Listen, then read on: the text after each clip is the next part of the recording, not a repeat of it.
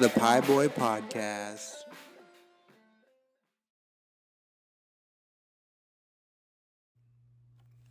Hello, and welcome to the Pie Boy Podcast. This is your guy, Sparky, and I got a new story for you. Yeah, welcome to episode 65, coming from the East Coast in Wells, Maine. Um, hot and humid, but enjoying my time at the beach, enjoying my space to think and space to work on my stories in a different setting, not in Oregon. So it's it's interesting the things that pop into your head as you're retelling the stories and reworking them and thinking about reflections and connections to talk about after I tell the story and things that come up as I'm doing it. But what I realize is this story is one of probably the most intense. Um, it's trauma, but it's also grace at the same time. It's a weird balance of those things. Um, and yeah, just a trigger warning. Some people might get really mad about this and think that my dad um, was putting me in harm's way. And yeah, maybe he was in a certain way. But at the same time, like, I'm okay. I'm here. I'm here to tell the story. So it happened for a reason. And yeah, it's to be shocking when I think about how people react to this story and stories I'm about to tell you, and mostly the saying um, that is the title of the story called Bury You Out Back. Um, people are either horrified or they laugh, and mostly a very nervous, shocked laugh because that's something my dad used to say, um, and I'll explain more. Chapter 78 Bury You Out Back. Dad made sure we were tough. Sorry. He didn't beat us or anything like that, but we all had accidents and injuries that were neglected. Growing up, we were raised to be tough as nails because that is how my dad was raised and his father before him. They didn't know a different way. We are expected not to bend like a pansy flower. When people came to my house, there were only two rules. And there's many times in my life that my dad would get all my friends together and tell them the rules. And he'd say, number one, there are no rules. And number two, if you get hurt, we don't call your mom or take you to the hospital. We bury you out back. Sorry, Mrs. Taylor. I don't know what happened to Johnny. He busted his goddamn arm doing a cross body block in our front room, and we never saw him again. Meanwhile, my dad and I are burying my friend out back so his mom doesn't find the evidence. It's all hypothetical, y'all. Give you some context. My dad also didn't believe in going to the doctors or the emergency room unless we could see your bones. We couldn't stop the bleeding on a flesh wound, or you were literally on your deathbed. My brother, sister, and most of my friends have scars on their bodies from times we should have gone to the emergency room after some accident at my house. But my dad would just laugh and would say, It should be fine. He also used to say things like, Rub some dirt on it, tape an aspirin to it. Oh, we better call the meat wagon. I didn't know better, but I believed it was my dad making me tough. He was always trying to make you laugh, even when you wanted to cry and just get to the doctors. He was always talking about knowing the difference between being hurt and being injured. I s- still don't know the complete definition of that but more than I used to. Dad had so many injuries from work, from his long football and baseball careers, and a lifetime of boo boos from his days of playing two on two basketball, street fighting, and bar brawling. Both of his shoulders are shot. His neck is balled up. He blew out one thigh, maybe two, and both hammies. His back has been bitten beaten, busted, and repaired. The dude is a par- is part of the walking wounded club, but has always carried on. A vintage tough guy. His toughness rubbed off on me somehow. Mix that with my pain and fear and anger from an unfortunate youth, and the results were hard to swallow. Things I've had to unlearn, unteach myself. You know, getting made fun of, being hit by my stepmom, and abandoned by my real mom. For a time, I was one mean motherfucker, and I used I used that on the ball field like my dad did. Most of my teammates in football said they hated me when it came to tackling or trying to tackle me.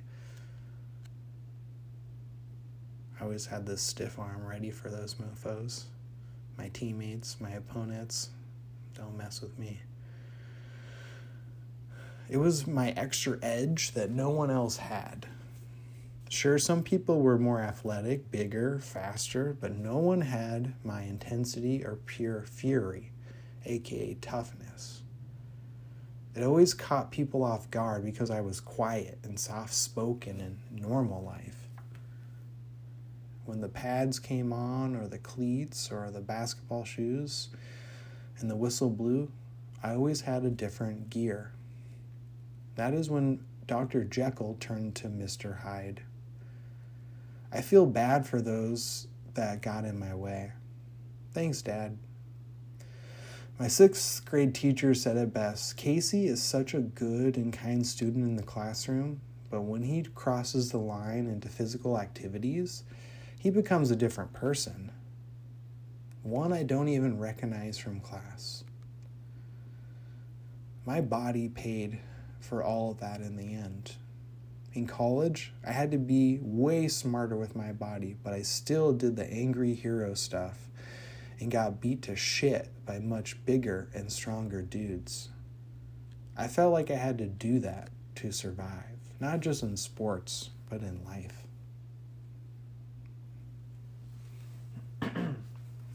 This damn humidity on the East Coast, y'all, I'm sorry.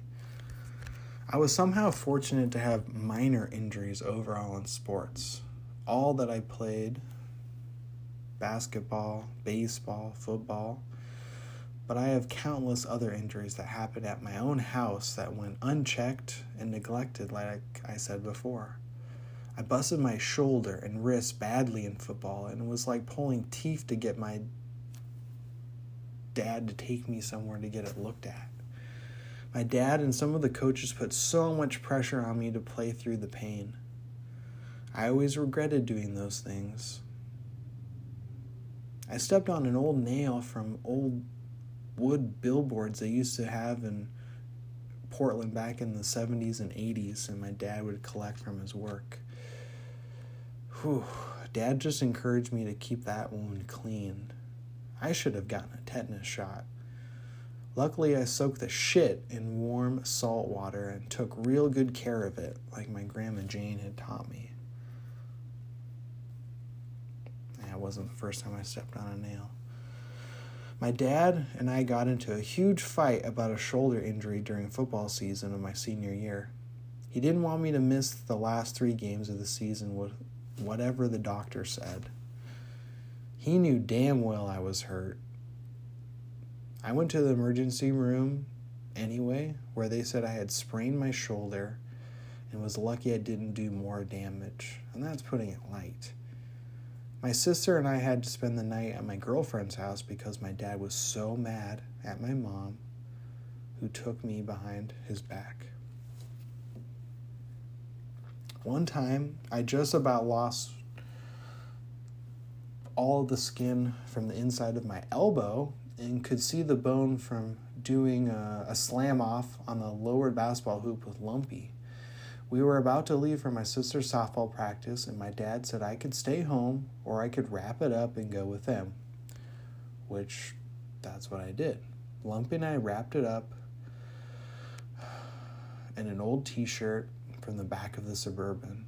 It bled so much, and people were looking at us so strangely at the store, like I was a Civil War veteran. It was horrible. When we got to the field, Lumpy and I used the softball team's first aid kit to clean up the mess. Thank God I was a Boy Scout. The scar is still visible years later and reminds me of the fuckery my dad believed in when it came to the doctors, or the hospital, or the emergency room. I needed stitches. This one time, my sister Spud wiped out on her bike and tore off so much of the skin from her leg.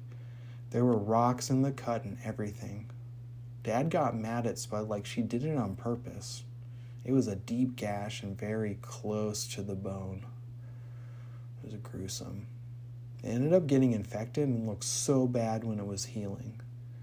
She needed stitches more than I did, and luckily the infection went away quickly when she started using Neosporin and keeping it really clean. My grandma and grandpa and mom were so mad at my dad. I thought they were going to kill him. She had a major flesh wound, and because he didn't like the doctors or the hospital, he wouldn't take her. She begged him, and I tried to say something, but he just laughed it off and told her she should have been more careful. I helped her clean it up and take care of it until it healed. Yeah, so this whole bury out back thing and rub some dirt on it and tape an aspirin to it. Oh my god, that mentality was so rough. It's funny to talk about, in a sense. telling these stories and doing it, giving it drama, giving it weight, giving it back. But when I tell my wife, she doesn't like it. Her reaction is everything. And then I think of other people and like people don't really know me. They don't have like stake and they don't know my family, or they do, but they're like my friend maybe this is innocent people I'm telling at an open mic or on a podcast. There is a reaction of like shocked humor. Like you can't do anything except laugh because you feel so bad. I get it. I I haven't met anybody else that had a dad that said stuff like that or really believed in that mentality. I don't know how many times we should have went to the doctors. Luckily, when I got I got the flu a couple times as a kid, really bad, and luckily it was with my mom's side of the family. If I would have been with my dad's side, which actually now that I think about it, I did get really sick, and it took a while for them to take me to the hospital because I was so sick. So that like slowed the process of me getting better that was my senior year. I think so. I've had the flu three times, really bad. But that was because we also weren't getting the freaking flu shot every year like we should have. Because we didn't believe in going to the doctor and worried about insurance, even though we had it, and paying the co-pays and blah blah blah, and taking time off of work. Like, my dad didn't really take us to the appointments. It was always mom or stepmom or a grandma or something like that, which I don't know. I think he's just traumatized. Honestly, this podcast isn't about him. I'm not trying to bash my dad. But when I think about it, I think he's just traumatized. He's had so many more gruesome injuries than me. He's broke more stuff. Um, two that I can think of now that we're getting into it. Um, when I was in middle school, one time in the summer, it was like, I don't know, noon, way before he normally would get home. And all of a sudden there's a knock on the door, open the door. Dad's standing there, and his um, work overalls are kind of blown in the breeze a little bit on one side, and then I see like red all over his leg. And I'm like, Dad, what are you doing home? Oh, sorry, Sharkles. I got a little flesh wound today. And he comes in, he's like, check it out. My razor fell out of my harness and slid down my leg, which is like a hand razor scraper for a billboard, fell through his harness and slid down his, I think it was his thigh, on the side of his thigh, and sliced it open. And they had to get a whole bunch of stitches. It was disgusting. Guess what? Taped it up. Like, yeah, he didn't finish work that day. Went back to work the next day. Who knows? Just took some ibuprofen, maybe. Like, I don't think they were handing out um, freaking Oxycontins and shit back then. It might have been just beginning, but I'm pretty sure this tough dude just took some ibuprofen after like a 20 stitch accident. Yeah, insane. And I'd think about that and be like, he would make fun of me and say, you gotta be tough and all these things. And I would just think about, like, yeah, I do. If I'm gonna compete with you, holy shit, man. And then another one that was insane. So my dad famously, he called himself like three fingered Louie or some shit, but he wasn't, he didn't lose all of his fingers, but he did lose part of a finger at work when my other uncle and somebody else that he knew, maybe Uncle Woody and Uncle Holly, or maybe Uncle Rat, I can't remember who it was, but they dropped some sheet metal on my dad's hand and part of his finger got chopped off, rolled under the Coke machine, and they were trying to find it, which they did. And they sewed it back on, went back to work the next day with his hacked up fucking finger. It was terrible. And I think that happened happened when I was really little. I don't really remember him getting the injury, but I remember the aftermath of his mangled finger. It looks so bad. I think it's his middle finger on his left hand. So it looks like he has his index and his middle finger like the same size now, but one's all like crooked because they put it on cockeyed because I got mangled by the metal. It's terrible. It's terrible. This is something you see like a Tarantino movie. amount of blood and just gore that was in my household. Oof, so many injuries. Somebody busted their fucking knee as a little kid. Um, on our, we had a brick fireplace like right in the living room, and the way our we had like two we had like a main living room and then there was like the front door and then there was like a spare room and then there was the kitchen. So you could like run around and kids would always run around all different ages all my friends siblings and random pe- parents friends kids that would come over to these huge drunken barbecues. And this kid cut his knee open ran into the the bricks and blood everywhere in my front room was terrible. They didn't take him to the hospital. I think they did maybe the next day. And now that I think about it, another theme of these stories is that it usually happened after people have been drinking. So there was not a sober person in the house except if they were 13 and under, 18 and under. But so adults wouldn't take us. It wasn't just my dad. My dad was like the ringleader of the we'll bury you out back shit. Then other dads that were part of his generation would just go with it, especially when they were drunk or stoned or whatever they were doing at my house. It's insane. They didn't know any better. And they they abused us. Like sorry. Love you guys, but that's some terrible stuff as trauma physical trauma, mental trauma. I think about I don't maybe it'd be the song another song of the week. I picked one song, but I just thought of another one as Danny Brown.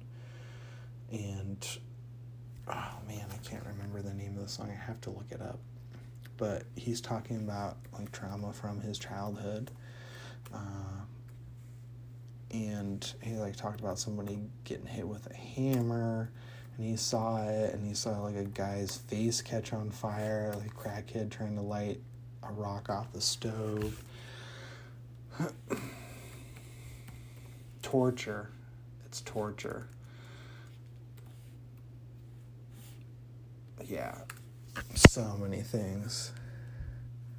Uh, somebody like at a payphone and got rocked in the head I don't. It didn't. I don't remember if he said what, but so many things. Uh, freaking freezing his ass off.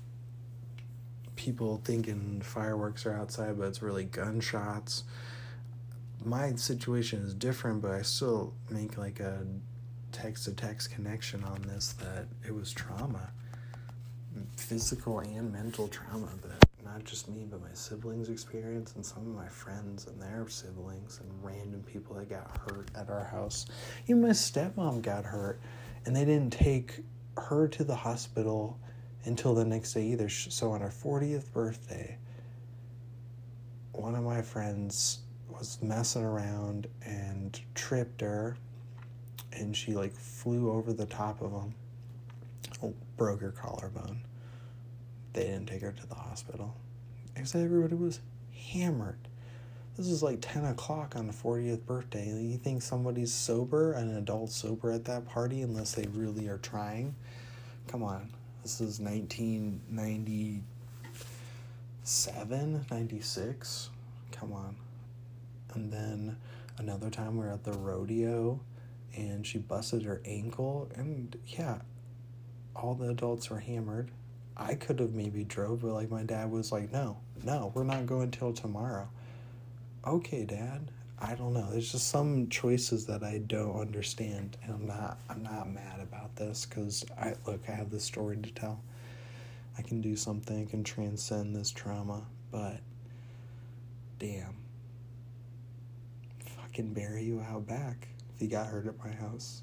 Some people were scared to come to my house later on. I found out at like parties. People like, oh, the Swain's house. I heard about that place. I heard people get buried out back. I shit you not. I heard somebody say that.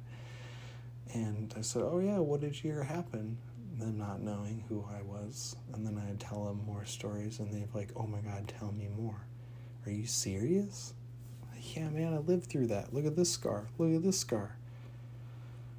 I know my brother's got more stories. My sister has more stories. There's so many things. Even my dog got hurt. Like my dog somehow found a fucking porcupine out there, a couple different times. Uh, who knows? Maybe it's going back. This could be a stretch back to the the curse of Lost Canyon. Those weird vibes I've talked about from the Oregon Trail days, pioneer days our whacked out ancestors and things that came out here. Who knows? I don't think I'm related to them, but somebody out here may be. Anyway, that's going a whole different direction. But the trauma is real, and the grace is telling the story, and you getting something out of it, and me getting something out of it. So, that takes us to. I think we've already got into the reflections and connections, but our songs of the week so a song that goes with the toughness, that speaks for the toughness in my house, Ozzy, Little Dolls, but the whole out from the album Diary of a Madman, the whole album, yeah, Diary of a Madman. That's my dad's themes, like theme. That's my grandpa's theme, like Madman. My uncle's Madman. I'm a madman. I know I was for a while, but I figured out a way to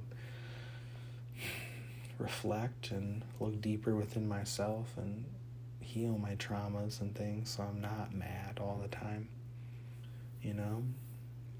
It's weird, but it doesn't mean I don't appreciate this album of darkness that speaks to the darkness of my life, the traumas, and look at it in a creative way. And then the other song I already said that Danny Brown song Torture, yeah, that speaks for a lot of other things in my life, but in this moment, thinking about the physical traumas that I experienced and them going like neglected, like who gives a shit? You just gotta get through it. But I also think of Fourth Chamber by GZA and the Wu Tang Clan off of GZA's album Liquid Swords, which is which is one of my favorite albums ever. And I connect with the lyrics the lyrical styles and deepness and all the woot or all the um, references to um, the kung fu movies and I always forget the name of the one that a lot of the samples and things are from on this album specifically. Um, but it's a good one. It's so good. I'll have to revisit that maybe on the next podcast at the beginning. But the point is, Fourth Chamber at the beginning, the dad's talking about the son, the baby, like the mom has been killed by these ninja assassins, and the dad killed, in turn, killed all of them. and now they're on the run. And the little boy has to make a choice, and the dad's like, You can take the ball and go with your mother, meaning like go to death, like you're done, like just fucking turn yourself over, or you could choose the sword and fight and choose the warrior's way and battle your battle out of this thing, bop your way out of town. And it just makes me think about like that was kind of my choice. And I didn't really have a choice. The thing is like the if you listen to the dad in this part of the song in the skit before the song starts, you hear in his voice that like like he's already dead, so like there is only one choice is to take the sword and the warrior's way and fight. And that's how I thought with my dad. And this bury you out back and tape an aspirin on it, and rub some dirt on it. Oh, we better call the meat wagon mocking you for admitting to weakness or admitting to being hurt and needing help and all those things being taken care of, which doesn't make you weak, just means that you're human. Now I can say that, but yeah, that part always makes me think of my dad and other things, but mostly this of like choosing to be tough and to be a warrior and to battle through. And I just talked to him recently and he said something about like, man, you're tough. You can handle this. You've been through a lot, man. Like, you're tough. And when I my dad says it, it like even though it's silly, it means a lot because what he his definition of tough is really fucking tough.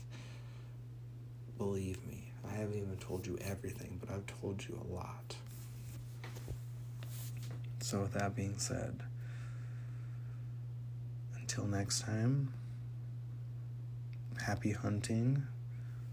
Peace.